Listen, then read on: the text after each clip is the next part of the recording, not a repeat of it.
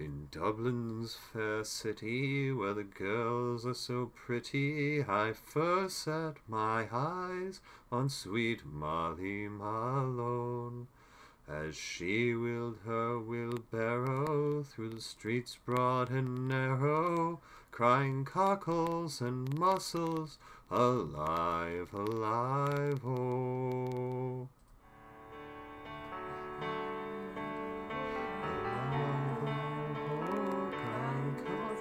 And muscles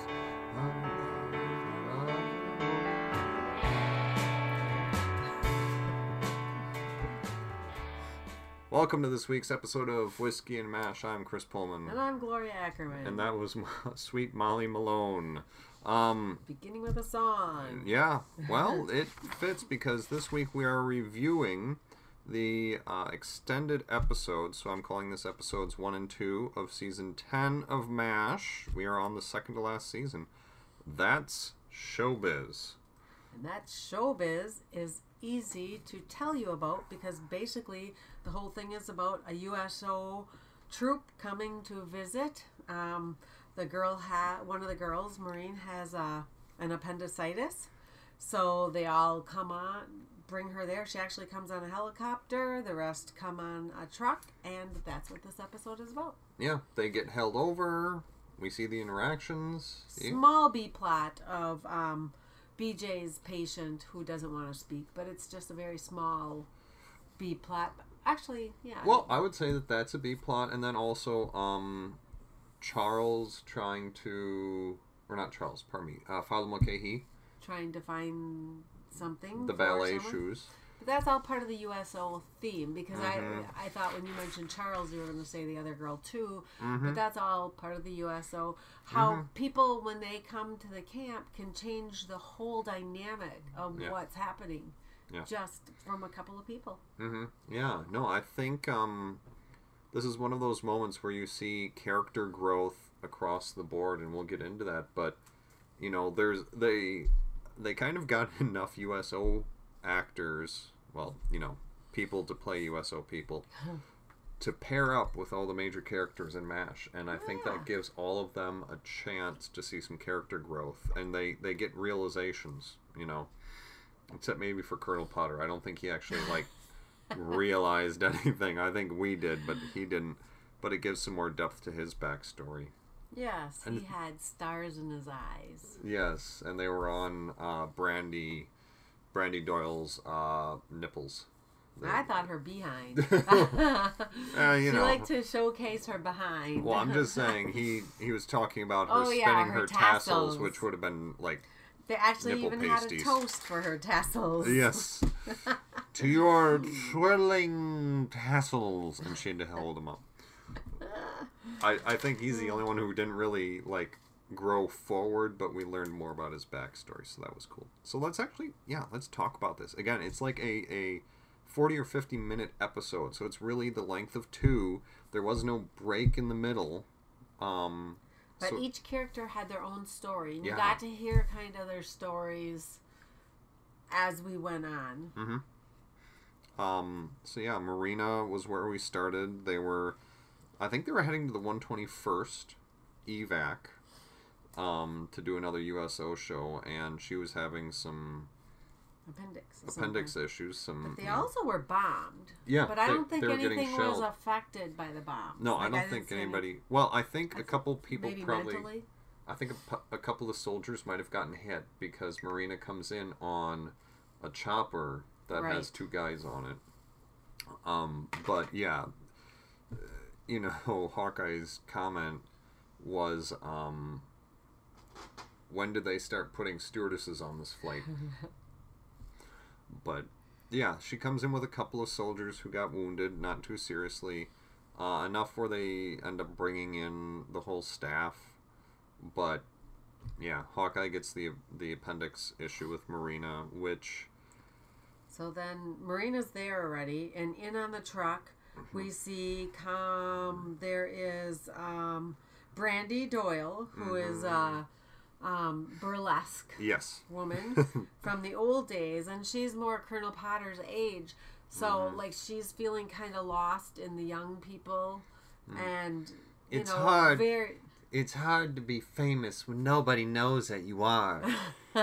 Because she grew up being famous, but now it's a younger crowd and they're forgetting who she was. And there's Sarah Miller, who is looking for her brother. Well, not for her brother, but for the ballet shoes. Her brother was actually killed in another... She asked to speak to Father Mulcahy privately, so we don't hear the story right away. Yeah. But later on, we hear how her brother was killed, and Father Mulcahy and Margaret help her find her ballet slippers, which I'm sure we'll talk about a little more in depth. There's Ellie Carlisle, yep. And she is the accordion player. I have to say it out big because I couldn't remember the word accordion. So thank you, Ben, for helping me figure it out. And no thanks to Chris, who would not help me whatsoever when I was having a brain clog. Harmonica! But... No! Harmonica! No! No! He wouldn't tell me. I was laughing hysterically. So for some reason, I think Winchester felt this real connection with her, but he kind of made fun of her for being like an accordion player and... Well, yeah, he, like a lower class musician. Yes, he was looking down her nose at her quite a bit, Right. And he did not see. But you could tell he had a little crush on her, but he didn't know why. Yeah, I think specifically after he realized that she studied at Juilliard. And she played a beautiful sonata, I forgot what you said. Yeah, it was Beethoven's Sonata Number 8, Pathétique. And she was perfect, spot on. Without even looking at it ahead of time, this was one of her songs that she had memorized. Yeah. So she played it spot on, and he just stared at her in awe. Yeah, just instantly. And we know from the episode with the guy who could only use his left hand that the piano is very meaningful for Charles. Yes. That I can play the notes, David. But I can't get the heart. Mm-hmm. Anyone can learn to play the piano. It's the playing that makes it beautiful. Mm-hmm. And she did a gorgeous job. Right. I'm not sure if the actress herself was actually playing the piece. Because I was watching her play the accordion, and she looked like she was actually playing. And you wouldn't be able to play that without playing the piano. And... Yeah, I do think looking at how her hands... I play the piano. Looking at her hands on the keyboard, they were at the right, spread and in the right places for the notes. It's just I don't think she was playing it live on set, but she may have. Okay. She may have played it, to actually record it. But her hands were in the right place with the right spread. It's not like she was just playing chopsticks with one finger or anything. But yeah, you can instantly, when she gets on the piano, Charles just gets up with his little brandy snifter and just, he's mesmerized as if a siren is calling him off the boat to the rock, and just, he slowly sits down next to the piano and, he says, just in awe. If you can play that well, why are you wasting your time with that thing? Because Juilliard teaches you to play the notes, but they don't tell you how to make the money. Yeah. The money is in the accordion and in the songs that people want to dance to, because immediately Kelly said, play something we can dance to. And so she starts playing Roll Out the Barrel, or the Beer Barrel Polka. And then Kelly comes over and asks Winchester to dance. And he did. I don't think he normally would have, but she had pretty much... just called him out for being a snob and saying you don't know how to have fun in your life. Yeah. How do you live with yourself being so pretentious? Yeah. So he looked at her and grabbed Kelly and off they went to do the polka. Yeah. Yeah.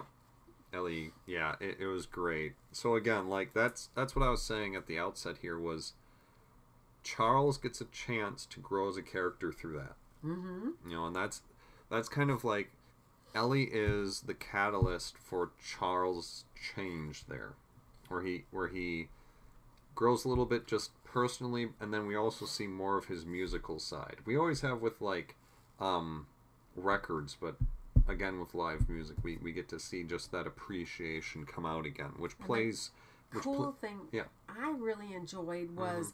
Okay, that was how Charles grew, but my favorite part is how Margaret grew. Yeah. Because they put Brandy in her tent to share, and at first she had this look of fear on her face, like, oh crap, don't put her in with me. She's a burlesque dancer. Yeah.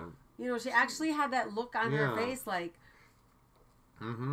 why would I want to share a bunk with her? But it turned out to be such a life-changing thing, I think, for Margaret. Also, like, she learned that she was also, Brandy's lonely. I mean, she's famous, but famous people are busy. Like, you don't think of famous people. They're always working. They're traveling.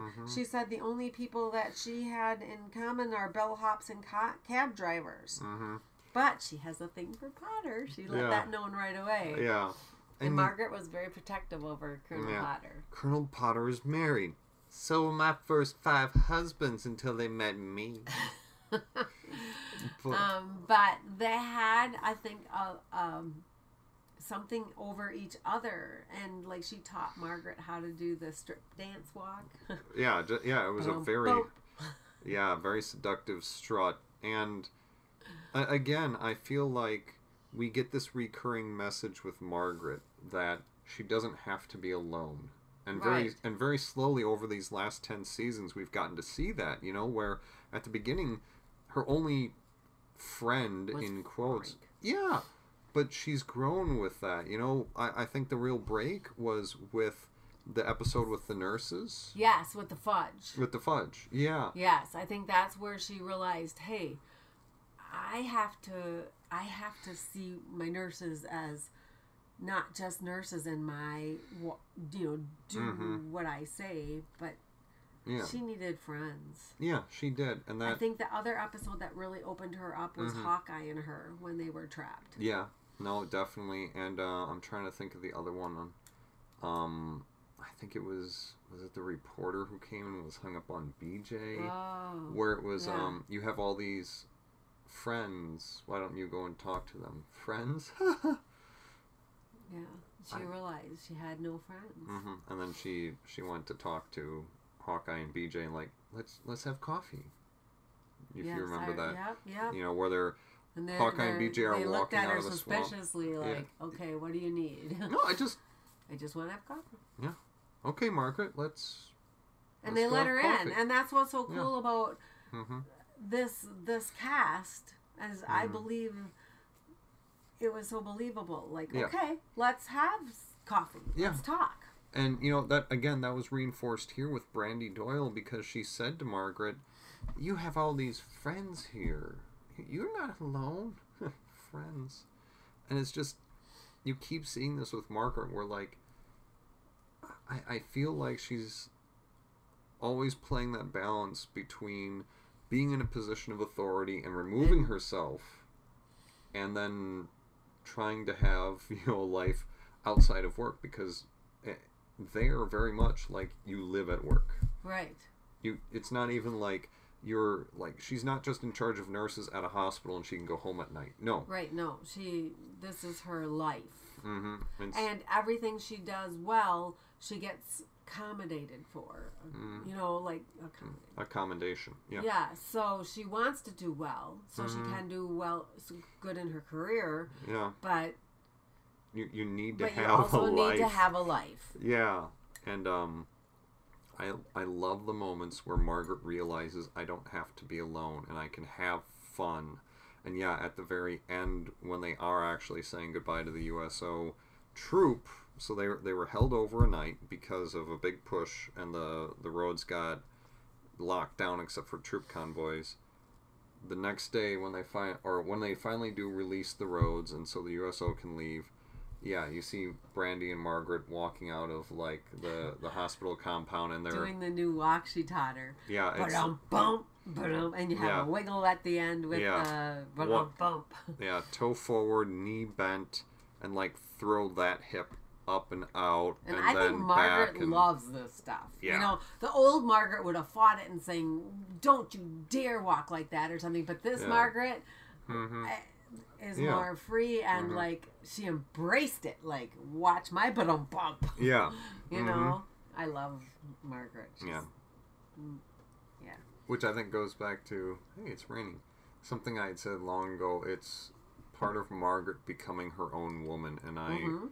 I'm so glad that that is where Margaret, the character, ended up being in MASH, is her own person. Yeah, her own strong woman, instead of just remaining that Frank's possession. Yeah. Which is what she was. Yeah. Well, actually, Frank was her possession. Yeah. I'm not really sure how that went. Because it wasn't a subservient relationship by far. I think she did the leading, but she was also following him because I think she was trying to improve his career instead of her own. Well, and I think that she was doing that so she could use that as a lever for her career. I think it was a codependency. I think so too. Yeah, you know, she was hoping to kind of ride his coattails, but then he was relying on her as his like backbone because he didn't have one. Right. So she gave him a backbone. Yeah. So Charles and the Squeeze Box, Margaret and Brandy, but then also Potter and Brandy. Let's talk about that. Because he went to her shows when he was younger and watched her with his eyes wide open and his mouth wide open. Yeah. You know, he fell in love with her years ago, you know, as a single man and had never lost that. You know, when you meet someone famous, you're just in awe. Like, I met someone famous once and I thought I would be so cool. And I was like, I seriously couldn't, like... It was a kid, and he, I couldn't ask him a question. He came up to me and asked, you know, hey, do you have any questions or anything you want to talk about? And I'm like, I seriously, my mind went blank, and I was in awe. So I think that's kind of how he was with Brandy, like a little in awe. Well, and yeah, I can understand what you're saying, especially when I think she works him. Because she gets him to invite her to his tent for some scotch. Because he had a 12-year-old bottle. That he was saving for something special. For a dry day. Well, we can have a drink in the officers' club. Oh, sure. If we go there, you'll have more friends than you know what to do with and less scotch than you ever thought. Oh, well, maybe my 10? Oh, yeah. Oh, Sherman! But I'll be there with bells on. Literally, I think. Well, maybe not literally, but. Her outfit had bells on. It may not had, like, jingly bells, but it was. She came in this red, shiny. I would say. Butt hugging. Like silk. Yeah. Yeah, silky. Like, not very many people could pull that off, but she did a great job. Yeah, like, most people would have bumps and bulges in places, but... It just, yeah, it hugged her in all the right... It hugged her in all the right places. Mm-hmm. And I didn't know you were coming in your Class A's. I would have worn something better. But, yeah, they end up finishing the bottle of scotch. She did. Yeah.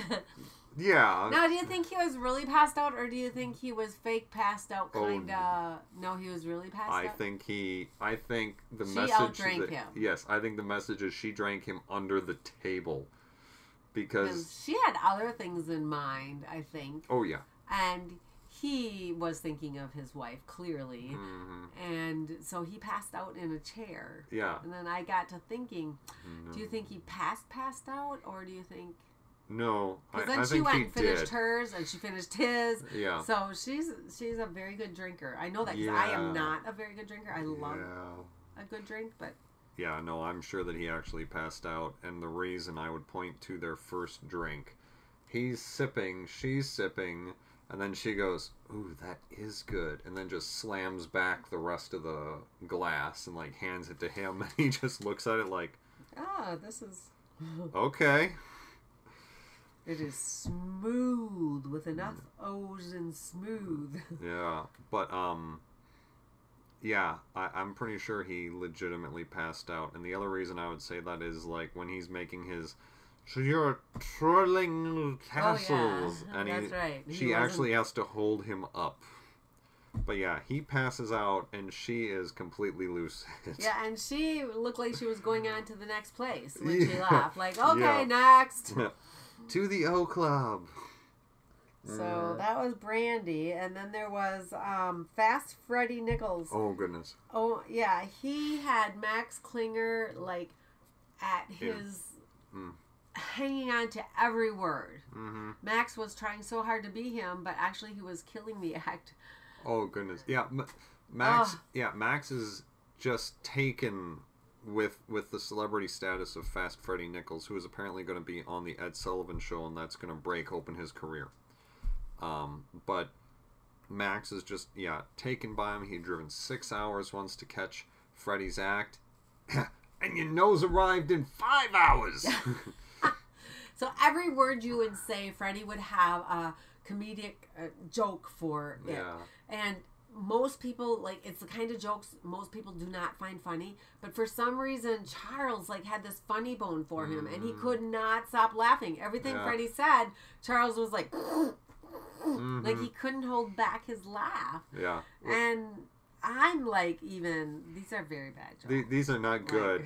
Like, they're, like, old even for the 50s, you know? Yeah. But, yeah, I love that part of Charles in this episode where he just, it's this lower class humor and Charles is just dying over it. He can't contain himself. Yeah. I think that's a nice humanizing characteristic of Charles. But, yeah, we see... Max, he is part of the act in post-op, but yeah, like you say, he killed it. Yeah, well, he's sitting there memorizing all the lines. He's trying, and then when he got on stage, he couldn't remember the lines. It hurts when I do this. It hurts. And then Freddie was trying to tell him, this is your line, and he said, it hurts when I do this, and he's like, well, then don't do it anymore. So... Klinger actually stole his line, and Freddie, like, ended it. Okay, out of here. You're ruining this whole show. Get out of here. I can't find the line. What should I do? Get out! Get out! What? Get out! And then they start, we're just jumping all over the place, but it's one of those shows where they have all these little vignettes interwoven with a larger plot, and the larger plot is... the USO, but all the little vignettes are what you see the USO troupe doing with these people. Like, okay, after that show, that night, when they're held over, Max and Freddie are just joking around. Charles is laughing. Hawkeye and BJ want to fall asleep. They're like, just shut up, please. Just be quiet. And then over the next, I'm guessing, few days, Max is trying to get into comedy, and he's, like, running these jokes past Freddie, and Freddie is just done with this amateur trying to do it. It's like, you're not going to get a kid. Just give up. But then, you know, like, his final line in that scene is, I hate it when somebody doesn't know when to just shut up.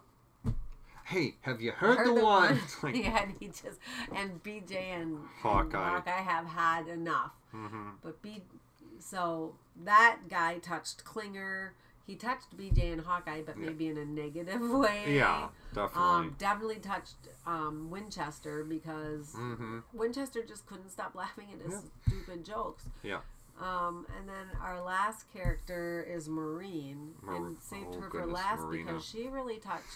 more characters than I think we even realize. Yeah, because we mentioned Sarah, right? Sarah Miller was the one with the toe shoes. Yes. Okay. Yep. Oh, but I don't know if we finished her. She didn't really touch people in the same way. She asked Mulcahy to help. Mulcahy called over to 8063rd to the chapel and there Charlie, and Charlie must have tracked down these slippers that got left up at Battalion Aid. And they eventually made their way with a wounded soldier to the 477th. Because her brother was killed, he got shot in the head.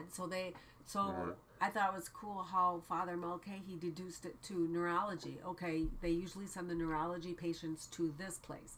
Let's check there. And apparently the phones were all shut down, so Mulcahy couldn't check on these slippers. So they sent them via patient. And we see precedent at the very beginning of the episode when Marina comes in on the chopper because one of the patients is clutching casualty reports that he gives to Margaret. So I'm guessing that's why he had casualty reports, was so that they could have the ballet slippers come in on another patient. Oh, it's like there's precedent. Sending things through on paper. I never put that connection together. Yeah. That makes sense. Yeah, it's like otherwise it would. I think it's the last time we ever see it, though. Like, no, the first and last time. Yeah. It's like otherwise this would be very odd if it didn't happen more than once in an episode, where something comes in on the patient. It's still very odd, but it's acceptable. I didn't find it odd, so I guess now that you say it, but as it was happening, I guess I didn't think about it. It's I had heard in that in showbiz, sometimes you have what's called a torchlight moment or a torch moment, where in a show it'll be like, gosh, if only we had a flashlight. Hey, look, a flashlight. And by calling attention to it, it makes it not weird. Okay. And I feel like that's one of these. It's a torchlight moment. Yeah, I feel like that's what the casualty reports were, is okay, this thing happens just because you've never ever seen it before in 10 seasons. This is normal, so just keep that in mind for later in the episode when it might seem like it's not normal. It is normal. It is normal. It is normal. Things it's come fine. In on patients. Yeah. Okay, so that's basically Sarah. That's Sarah. Yeah. Yes. But then she gets her slippers. But yeah, Marina, the appendicitis patient. I just love her bubbliness. Yeah. It's very rare, I think, that you see a person that has this personality that can make you happy just by talking to them. She has this genuine innocence about her, I think is what I would call it, that makes her just a lovable person. Yeah. You can't help but watch this episode and not love this character. Yeah. And I've seen her in a couple things, and I think she always has that, because I believe that she's one of those people. Yeah. That are truly happy, and it spreads. You see big time, because BJ has a patient that won't speak. He just lays there. They keep trying to get him to talk and trying to get him to speak, and he won't. And it's been a couple days now. Yep. The thing's been let over. The nurses keep trying to talk to this patient. BJ, who is a very loving person, and I would speak to BJ. Yeah. He's got this kindness about him also, but this girl went over by him and just sat and talked about positive things and said, "What would be the first thing when you go back? What are you going to do?" "Oh, my first thing when I get back is I'm going to bite into a big, delicious golden apple." And she describes this apple in a way that makes you hungry for an apple. Yeah, yeah. And then she walks away thinking, well, I didn't really do... wheel away, yeah. I didn't really do anything, but, oh, well, I had a nice conversation. And Nowicki says, "Hey, Doc, can you tell her that I like apples, too?" It's like, oh, wow. She did open him up. She got some part of his brain to actually work where... I think he was shutting himself off from the world. I'm done. I'm just done. Have we all been there? Yeah. I'm done. I'm not going to talk. I'm just finished with the world. And that's where he was. And she got him to realize, you know what? It's the little things. It's the biting the apple. It's... You're okay. It's going to be okay. Remember the good things. Yeah. And got him out of his funk. And then you see later on these two talking, having a conversation, and you just, it's cool. Who she is. It is. And I think BJ makes a comment to Kelly, who actually has a speaking role, not just a line, but a speaking role. And a dancing role. And a dancing role in this episode, where he says, "I wish we could have everybody talk to a Marina." Yeah.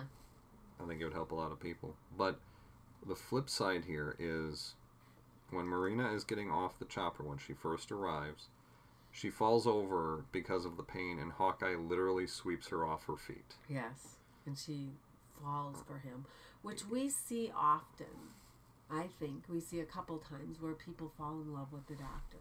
This is the most time, but... Yeah. And I know it's a thing, because I see it on Frasier a lot, too. If you help someone through a situation, they just... It's called referred pain or referred... Okay. Where you just fall in love with who helped you. And Yeah, and Hawkeye at the end, you know, they have this big influx of patients. That's where the ballet slippers come in with.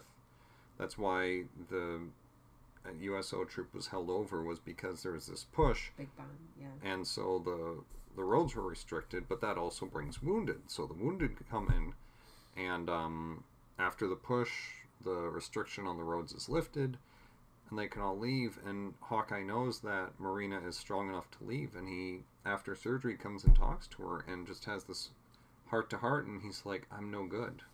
Yeah, I'm definitely not right for you. And it's not... She just has this passion for him where... Yeah. I think we can make it work. I think that you are my soulmate in life. And he's like, no, I've been through... My heart's been hardened. Like, you don't want me. And, you know, I really think it's not just a it's not you, it's me conversation. It's a heart-to-heart that Hawkeye is having because, as he says, I've seen too much. You have an innocent positive. Your blood type is innocent positive, and I'm lechery negative. We don't match. And, you know, what I think you said about that innocence that she has... What he says,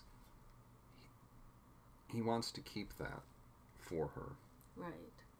And he's trying to help, and you can tell it's hard because he says, Marina, don't think it hasn't crossed my mind. It has. But you have to go. It can't. You have to go. You know, if she was a nurse and been there for a while, that's exactly who he would go after. Yeah. But... Yeah. You know, she's not, and that's not the situation they're in. She needs to leave. And actually, he's sending her, I think, a little early. Possibly. I think it's funny because back then, I had my appendix out in the early 70s. And you do have, it was like 6 weeks recovery, like they do now. I mean, they cut you open, they took, because nowadays, it's an outpatient thing. Yeah. They literally do it arthroscopically. Yeah. And you don't... Unless somebody nicks your bowels, like they did to my friend. But oh, my gosh. Really? He was in for a month. Oh. On and off. Okay. But yeah. No, yeah, you're right. They originally just went in, two little holes, and... Yes, I know people now that have had their appendix out, and they're back to work on Monday, had it done on Friday. Yeah. You know, it's a whole different procedure. Yeah. Where back then, when I had mine done, and I was faking it, but... That's a whole nother story.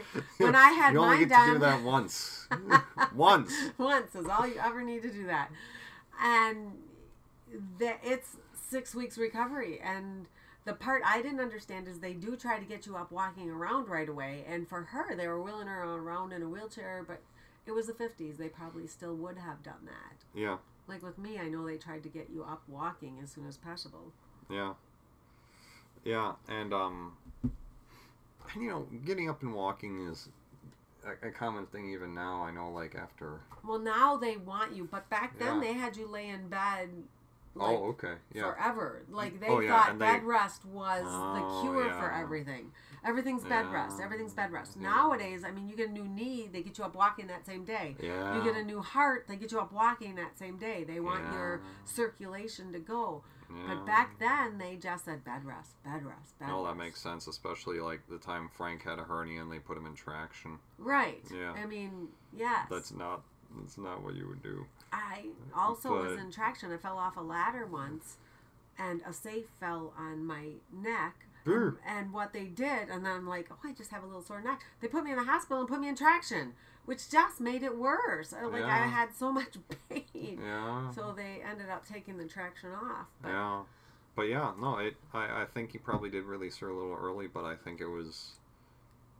For her own good. Yeah, definitely. And, But what a great character. I love this actress. I wish we would have seen her in more. Yeah.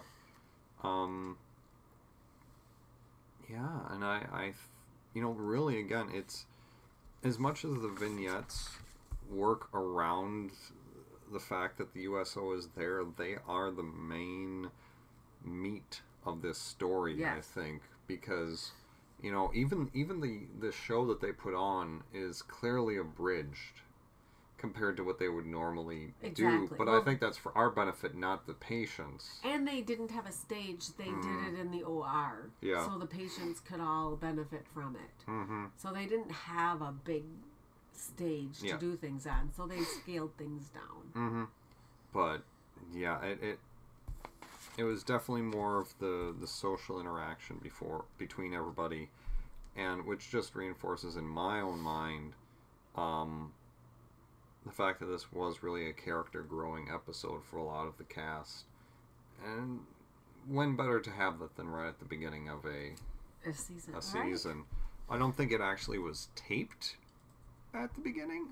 Oh, what is the? Yeah, no, it definitely wasn't. Get a new... Z419 and Z420, so it was definitely not. But great episode for the beginning, though. Mm-hmm. Oh, really? What? Okay. I was just looking at the numbers here, because like let's see here. Z418 was season 9 finale. Yes. And we stuck with the Z's. They usually change the letter with each season. Yeah. And they have a Z for this one. Okay, so I think this actually was recorded in the same order that it was broadcast in. But still, I really like this as the beginning of season 10 for that reason, for the character growth reason. And, you know, that's something else just to comment on, since I think we're really done with... the characters. Yeah, with the plot and the characters here, that... I really enjoy watching this season and next season when they kind of change the focus of the episodes. Like, from what to what? Well, for instance, like here, Kelly doesn't just have a single line. Oh, okay. They're bringing these background characters up into the foreground. We have a story coming up here where Kelly is one of the two main characters. And that's one of my favorite episodes. Yeah. Because it really does open your eyes to things that we just do. Yeah. But, you know, it... Like that, like when they do the time capsule, this is... I forgot about that. Right? Yeah. It's changing the focus away from OR to the people. And I love that. And I really like seeing that focus shift. To the social aspect rather than just the army medical aspect. Because it, you know, really, what is this series about? It's based around Mobile Army Surgical Hospital. But it's about the people. Right. How do you deal with these situations? I mean, it's a sitcom to start with, so it's not like you're actually... It's not like ER, right? Where that's based around stuff going on in the ER. No. This is not based around... the actual stuff that's happening at the 477th. The 477th stuff that's happening is the vehicle to talk about all the rest of this story, in my mind. You know, it's through their interactions in OR that we get the interactions they have in the rest of camp. It's the pantsing that Charles gets in the OR where we get... The rest of the story between him and Hawkeye outside of the OR. Yes. Yeah. The practical jokes. Though. Yeah. And we're really seeing that now, I think, in these last two seasons. But for the ending, it was hilarious. Oh, yeah. Not just because of what the ending is, but because, they got Klinger out because they couldn't stand his jokes anymore. They just couldn't stand his jokes. So they locked him out, and he's like, no, I swear, I'm finished with the jokes. I'm finished. So they let him in, and he walks in with an accordion. Yeah. And my part that I need to tell you about is I couldn't think of the word accordion. I kept thinking of harmonica. And my son has an accordion, so I thought I'll go downstairs and see what this thing is called. I could not get that word in my head. So I call my son quick to find out what the word is, and I find out Chris texted him to tell him not to tell me. I'm like, how did you know I was going to call my son? Because you were trying to find his accordion. And I would like to point out, I don't think anywhere in this text did I say, don't tell your mom. I believe I just said she can't figure it out, and it's hilarious. And he's like, I can't tell you. According to Chris, I can't tell you. And then, of course, I got it. Thank you, Ben, for not telling me, because I did get it on my own. Sure. I didn't give you any hints, Father Mulcahy. Anyway, yeah. Great episode. Please join us. And Should we go through the cast? Yeah, Chris has a spiel to do that here. Well, yeah, off of the wiki. Well, off of the wiki. Let's wrap up the episode. I just want to mention the different musical numbers that they had, because somebody actually found them. Oh. So like Shrimp Boats by Paul Mason Howard and Paul Weston was sung by the troupe on the truck at the beginning of the episode. Cuddle Up a Little Closer, Lovey Mine by Carl Hoschna. Lyrics by Otto Harbach was what Brandy sung when she was doing her little dance number with the boa.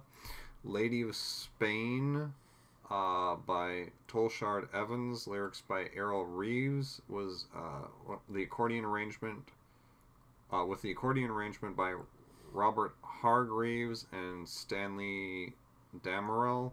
Was played by Ellie in Post-Op and dedicated to Winchester. Sweet Molly Malone, traditional folk song, which I tried to do a verse of at the beginning of this, played on the guitar and sung by Sarah Miller in Post-Op. Piano Sonata Number 8 in C minor, Pathétique. First Movement by Ludwig van Beethoven was what Ellie played on the piano in the O Club. Beer Barrel Polka, or Roll Out the Barrel. Jaromír Vejvoda, played by Ellie on the piano in the O Club. That's when Kelly asked Winchester to dance. And then guest stars, recurring cast. We have Gwen Verdon as Brandy Doyle, Danny Dayton as Fast Freddie Nichols, Gail Edwards as Marina Ryan, Karen Landry as Sarah Miller, Amanda McBroom as Ellie Carlisle, Richard Molnar as the patient Michael Nowicki, Kelly Nakahara as Lieutenant Kelly Yamato, Freddie Dawson as one of the patients, Brian Briers as another patient. They were reading dirty fortune cookie fortunes in Post-Op, as well as playing poker with Marina. Uncredited appearances by Joanne Thompson and Sherry Saba. As mentioned, production codes, since this was a twofer, were Z419 and Z420. This was written by David Pollock and Elias Davis. Director was Charles S. Dubin. Original air date October 26, 1981. Cool. Yeah. So, as Gloria was starting to say, tell us what you think of this episode of MASH. You know, we love also to hear feedback about our, you know, podcast, but we would love to know what you think about the episode of MASH, because we're really doing this because of our love for MASH, not because we love to hear ourselves talk. I can do that in a mirror. I don't need a microphone in front of me to do that. So let us know what you think about this episode. How can you do that? You can head over to narclaninc.com. That's narclaninc.com. Go to the podcast link. Go to the Whiskey and Mash page. There at the top of the page is a email link that'll email us here at the show, and a Facebook link to our Facebook page. Like us over there. You can leave a comment over there, or I think you can direct message us as well, as some people have in the past. Let us know what you think. Also over there on that webpage are MP3s of all of our current and past podcast episodes. So those are available for you to stream or download if you would like to catch up. Otherwise, you can also find us on iTunes or your favorite podcast application or Stitcher Radio, and download back episodes that way so you can catch up. If you think that we are worth listening to enough that you want to get those back episodes and listen to us, maybe you would like to help support this podcast. We're not asking for money. We don't need that. That's not why we're doing this. It's not that we don't need it. It's not why we're doing it. It's okay. Not why we're doing it. Yeah.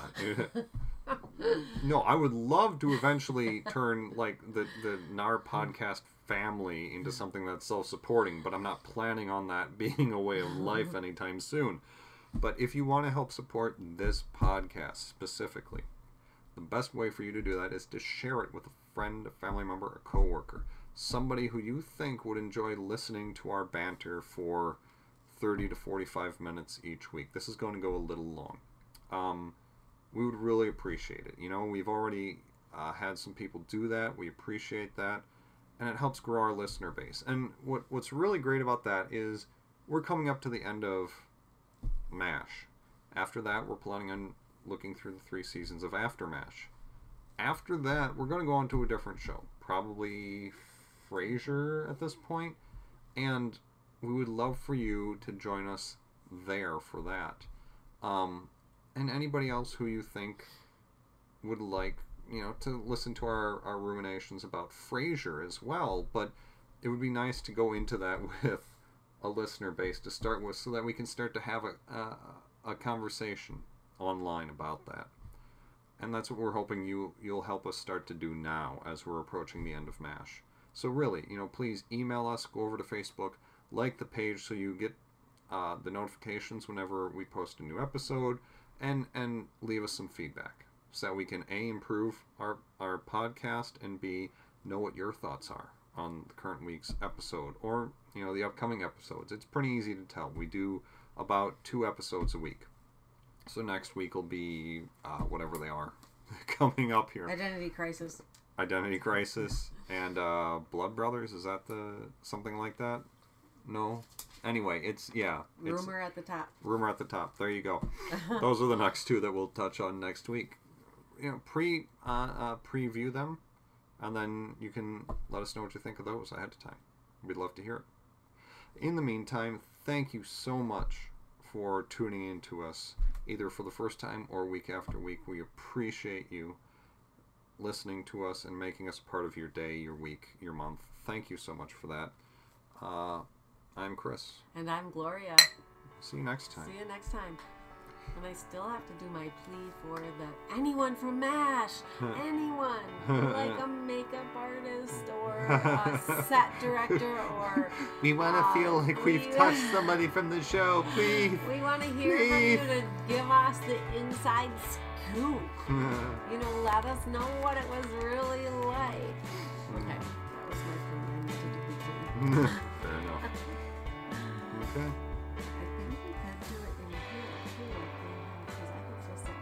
What with Tom? Okay, we can try and get him in for the next one. I'll just put him in. Okay. Yeah, that works for me because I'm gonna need to do some rendering. Okay.